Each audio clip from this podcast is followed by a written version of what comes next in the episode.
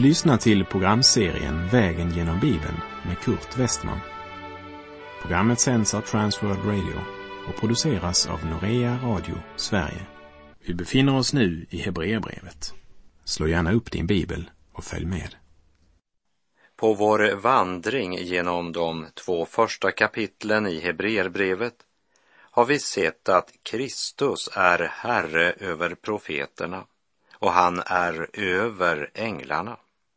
Och nu ska vi höra Bibelns vittnesbörd som säger att Kristus står över Mose genom vilken Gud gav lagen.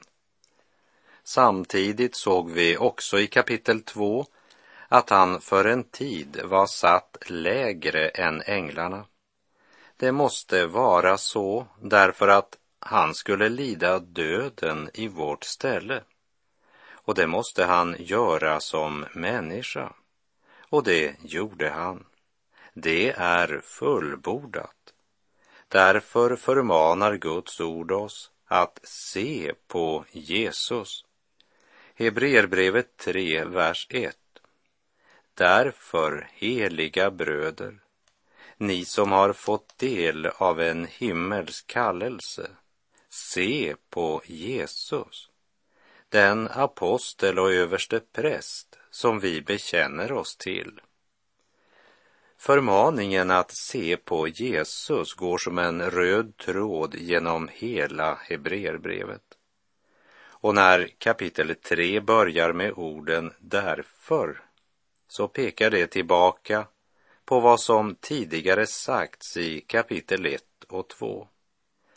Samtidigt är det som om ordet därför ville säga oss det enda logiska för den som fått del av en himmelsk kallelse är att se på Jesus. Om vi bekänner oss till honom så är det enda naturliga att vi också fäster vår blick på honom. Det är som om Hebreerbrevets författare ville säga Se tillbaka på det som jag har sagt i de två första kapitlen och hör nu noga efter på vad jag nu ska säga. Vi minns att i Hebreerbrevet 2.11 blev det sagt Jesus som helgar och det som helgas är alla av en och samma släkt. Därför blygs han inte för att kalla dem bröder. Och här i kapitel 3 börjar brevets författare med att tilltala mottagarna som heliga och som bröder. Och så säger han, se på Jesus. Vi kommer ihåg att det är ett brev till hebreer vi här läser. Det vill säga, det handlar om judar som kommit till tro på Jesus som den utlovade Messias.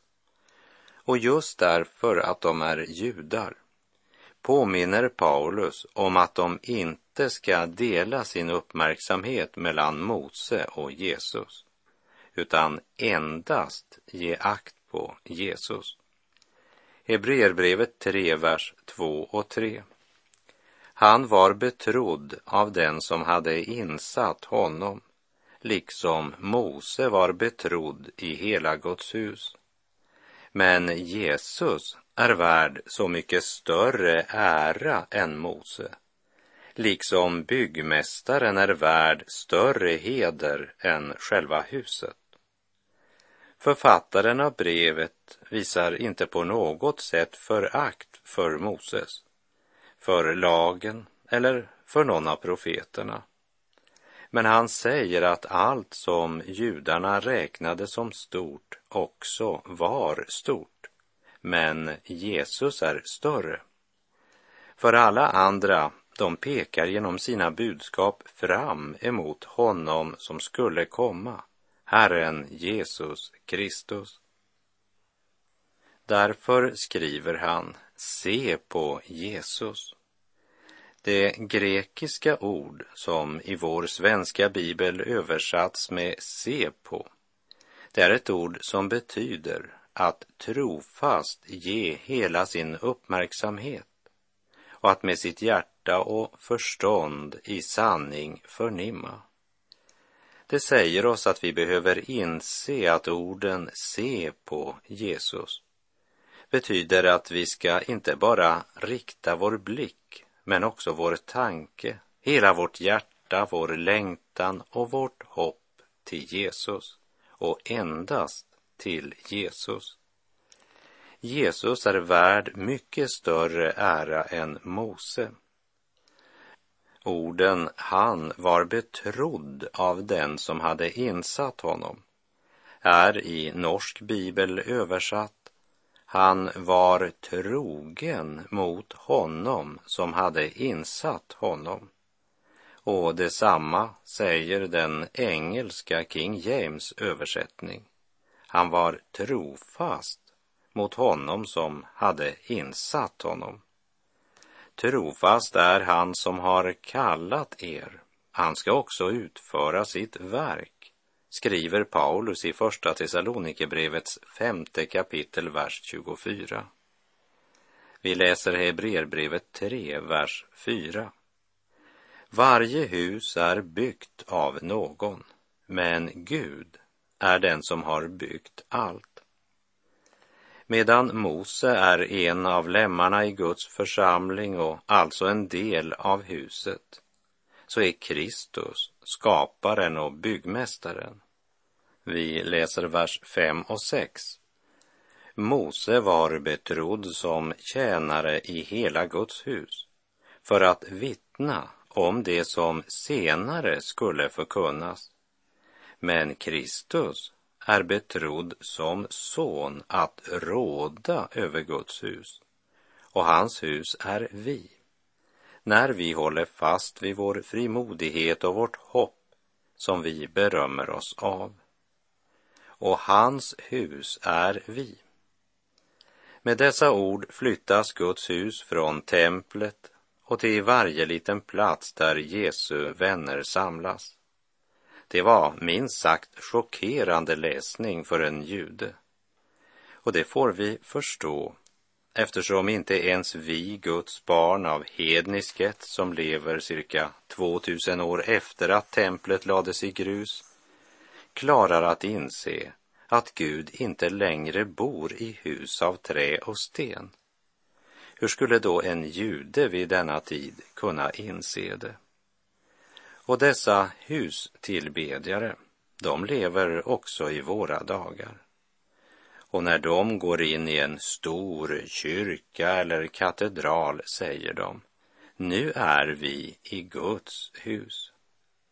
Men det underliga är att de säger inte det när de är på husmöte hos bonden Persson. Och någon av dessa husdyrkare, de går så långt att de ville protestera om en lekman steg innanför altarringen, läste Guds ord och bad eller delade ut Herrens nattvard. Så djupt rotade är de i det gamla förbundet. För sådana så är Guds hus en byggnad av trä eller sten. Petrus skriver i sitt första brev kapitel 2, vers 5. Och låt er själva som levande stenar byggas upp till ett andligt hus, ett heligt prästerskap som ska frambära andliga offer som Gud tack vare Jesus Kristus tar emot med glädje.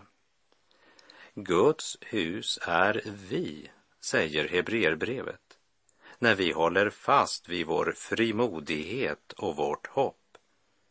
I sitt brev till sin medarbetare Timoteus så skriver Paulus i första Timoteusbrevet 3, vers 15. Men om jag dröjer ska du veta hur man bör förhålla sig i Guds hus, som är den levande Gudens församling, sanningens pelare och grundval. Guds hus, som är den levande Gudens församling. Och i Första Korinthierbrevet 3.16 skriver han Vet ni inte att ni är ett Guds tempel och att Guds ande bor i er? Hebreerbrevet 3.6 säger men Kristus är betrodd som son att råda över Guds hus och hans hus är vi när vi håller fast vid vår frimodighet och vårt hopp som vi berömmer oss av. Och när Paulus höll sitt tal på auropagen så sa han till dessa religiösa atenare i Apostlagärningarna 17.24. Gud är den som har skapat världen och allt som är i den. Han som är Herre över himmel och jord bor inte i tempel som är gjorda av människohand. Bor inte i tempel som är gjorda av människohand. Tydligare än så kan det inte sägas. Och hör detta Herrens ord från Efeserbrevet 2, verserna 20 till och med 22. Ni är uppbyggda på apostlarnas och profeternas grund, där hörnstenen är Kristus Jesus själv. Genom honom fogas hela byggnaden samman och växer upp till ett heligt tempel i Herren. I honom blir också ni uppbyggda till en Guds boning genom Anden. Guds hus i den nya pakten, det är Guds folk.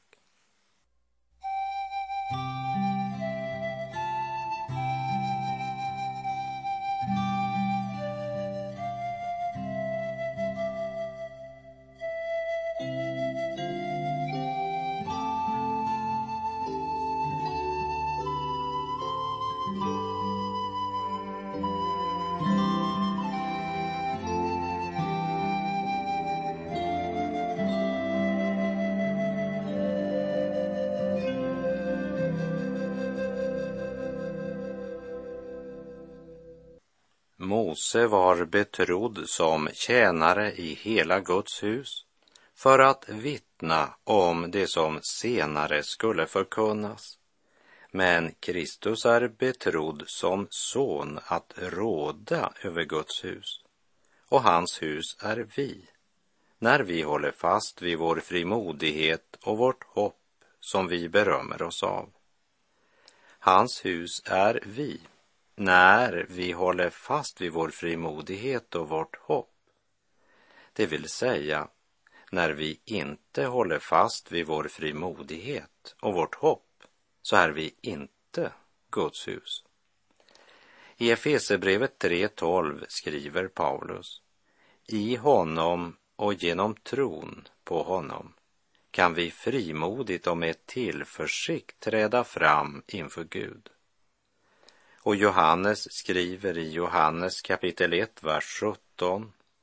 Ty lagen gavs genom Mose, nåden och sanningen kom genom Jesus Kristus. Kära vän, endast genom förlossningen i Jesu blod kan vi med frimodighet träda fram inför Gud.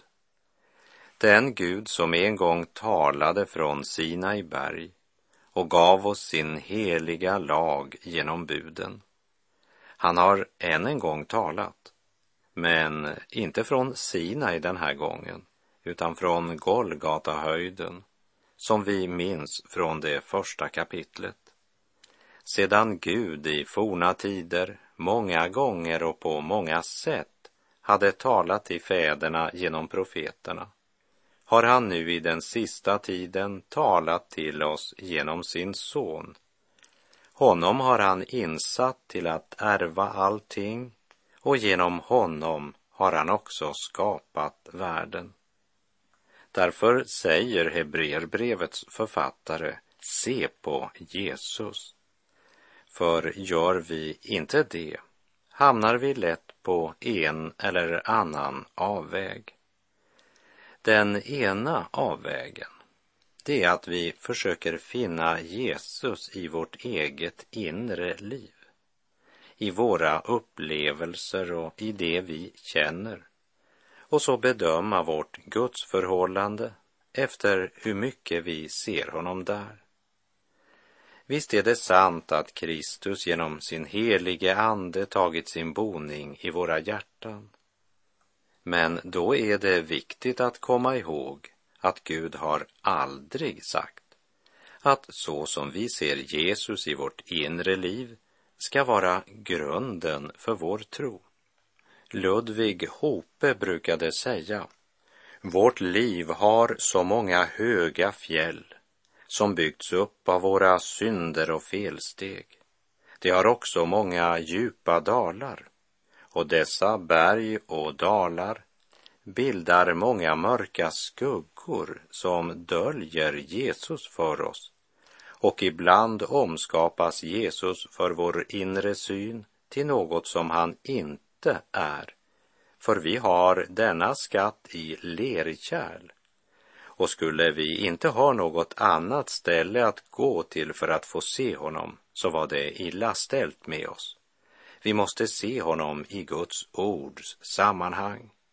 Och det hade den gamla gudsmannen Ludvig Hope rätt i. Vi ska se Jesus i Guds ord. Lägg alla dina egna tankar om Jesus åt sidan och se honom så som han uppenbaras i Guds ord. Och då är det viktigt att vi studerar både vad det gamla testamentet och det nya testamentet vittnar om frälsaren som är Guds son. I Guds ord förändras inte Jesus så som han så lätt kan göra i våra hjärtan och våra tankar. I Guds ord, i Bibeln, är Herren Jesus Kristus evigt densamme. Därför, heliga bröder, ni som har fått del av en himmelsk kallelse, se på Jesus, den apostel och överste präst som vi bekänner oss till. Och här vill jag citera en sång som vi ofta sjöng på Frälsningsarméns kår i Robertsfors och som står i Frälsningsarméns gamla sångbok nummer 419. Se på Jesus i växlande tider. Han förbliver din trofaste vän. Han är med då du kämpar och lider och i mörkret han lyser dig än. Du får lägga på Jesus din börda. Du får tala med honom som vän. Du får bedja och böner bli hörda. Du får hoppas och jubla igen. Därför, kära trossyskon, se på Jesus.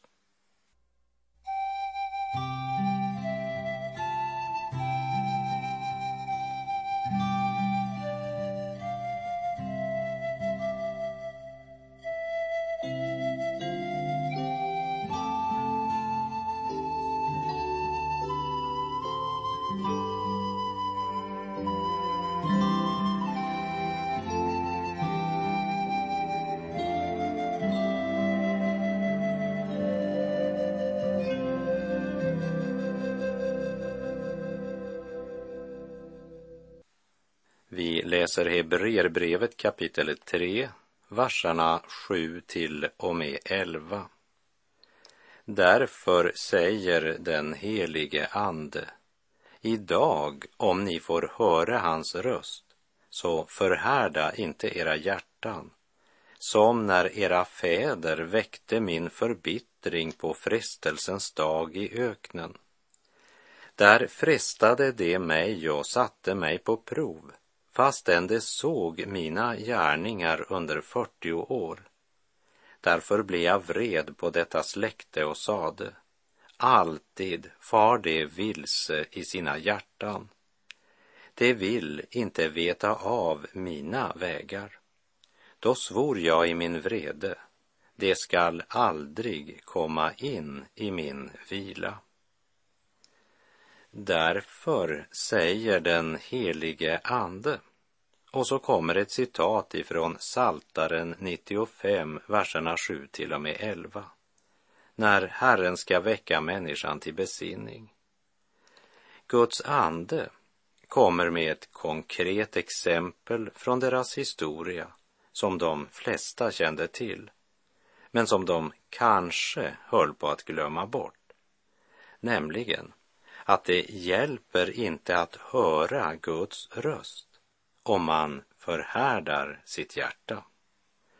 Förhärdelsen kommer alltså när man är ordets hörare utan att bli ordets görare. Guds ord har just stadfäst för oss att Mose var en trogen förvaltare. Och Herren Jesus är värd större ära än Mose eftersom han uppfyllde hela lagen.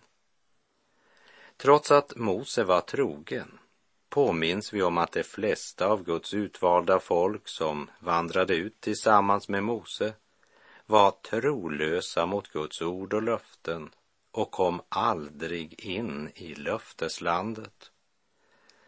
Det vill säga den kristna församlingen och den enskilda troende står alltid i fara för att avfalla från Gud så länge vi lever. Att ha börjat vandringen på den smala vägen är inte detsamma som att ha nått målet. Israels folk hade inte tro nog till att gå på Guds ord och löfte för att inta kanan. De hade tro nog för att utvandra från Egypten, men inte tro nog för att inta kanan. Och Gud, han sa till denna otrosgeneration att de skulle dö i öknen, men att deras barn skulle få inta landet Gud lovat dem.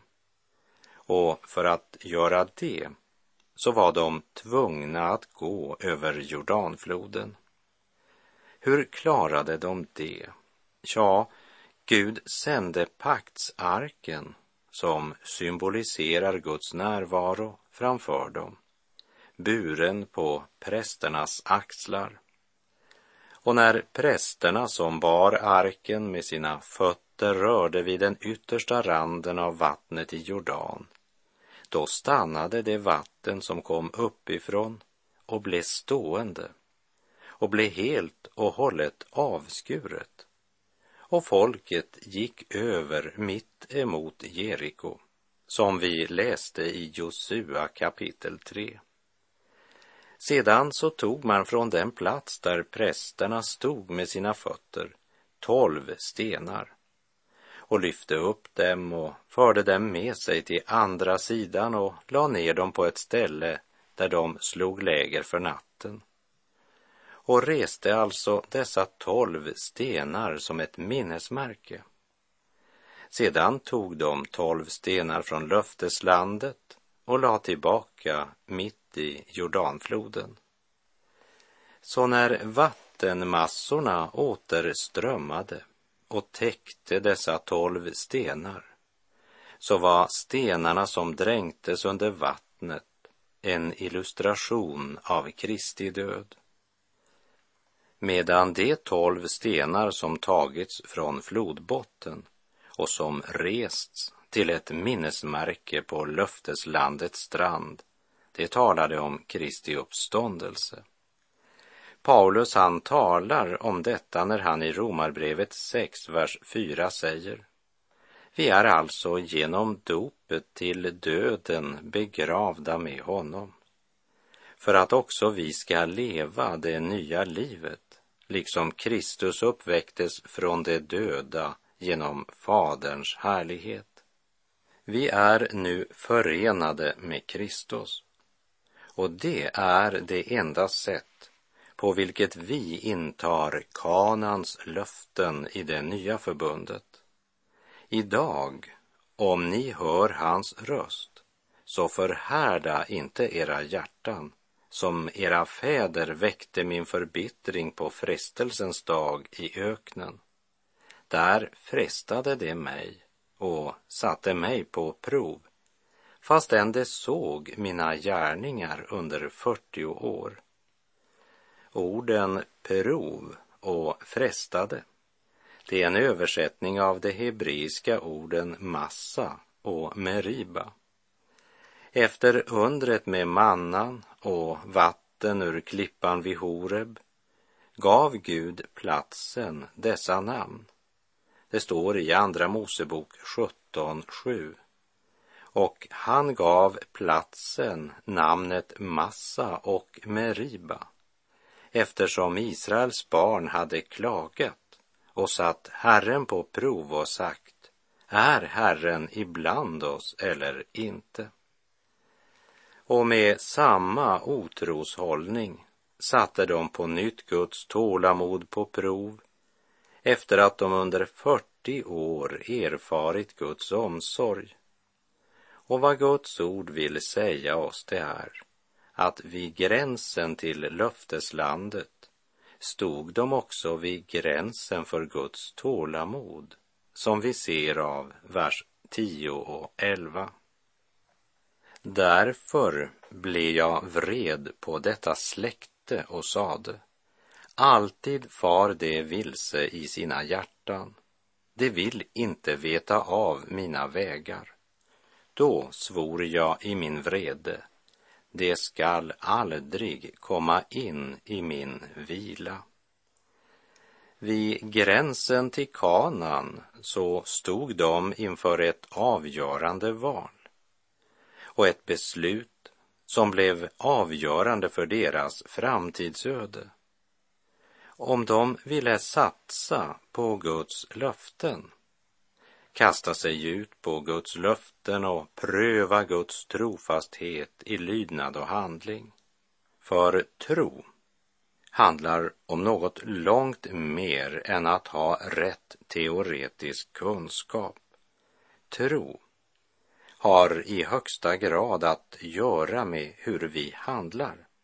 Om våra val och avgöranden ska styras av de yttre tillfälligheter vi i ögonblicket upplever och det som våra lekamliga ögon kan se, eller om vi tror Gud. Just där i Kanans gräns syns gå, tvekande så många stå, det till landets höjder ingen längtan har. Gud förgäves allt berett, löfteslandet åt dem gett, när det ändå aldrig in i landet drar.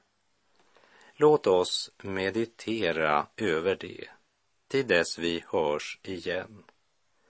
På återhörande, om du vill. Herren vare med dig. Norea Radio Sverige understödjer radiomission på farsispråket.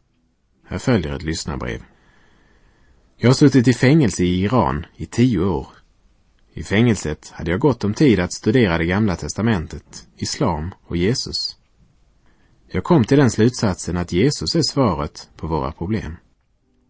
Radioprogrammen har sedan övertygat mig om att kristendomen är bättre än de andra, men jag har fortfarande en hel del frågor.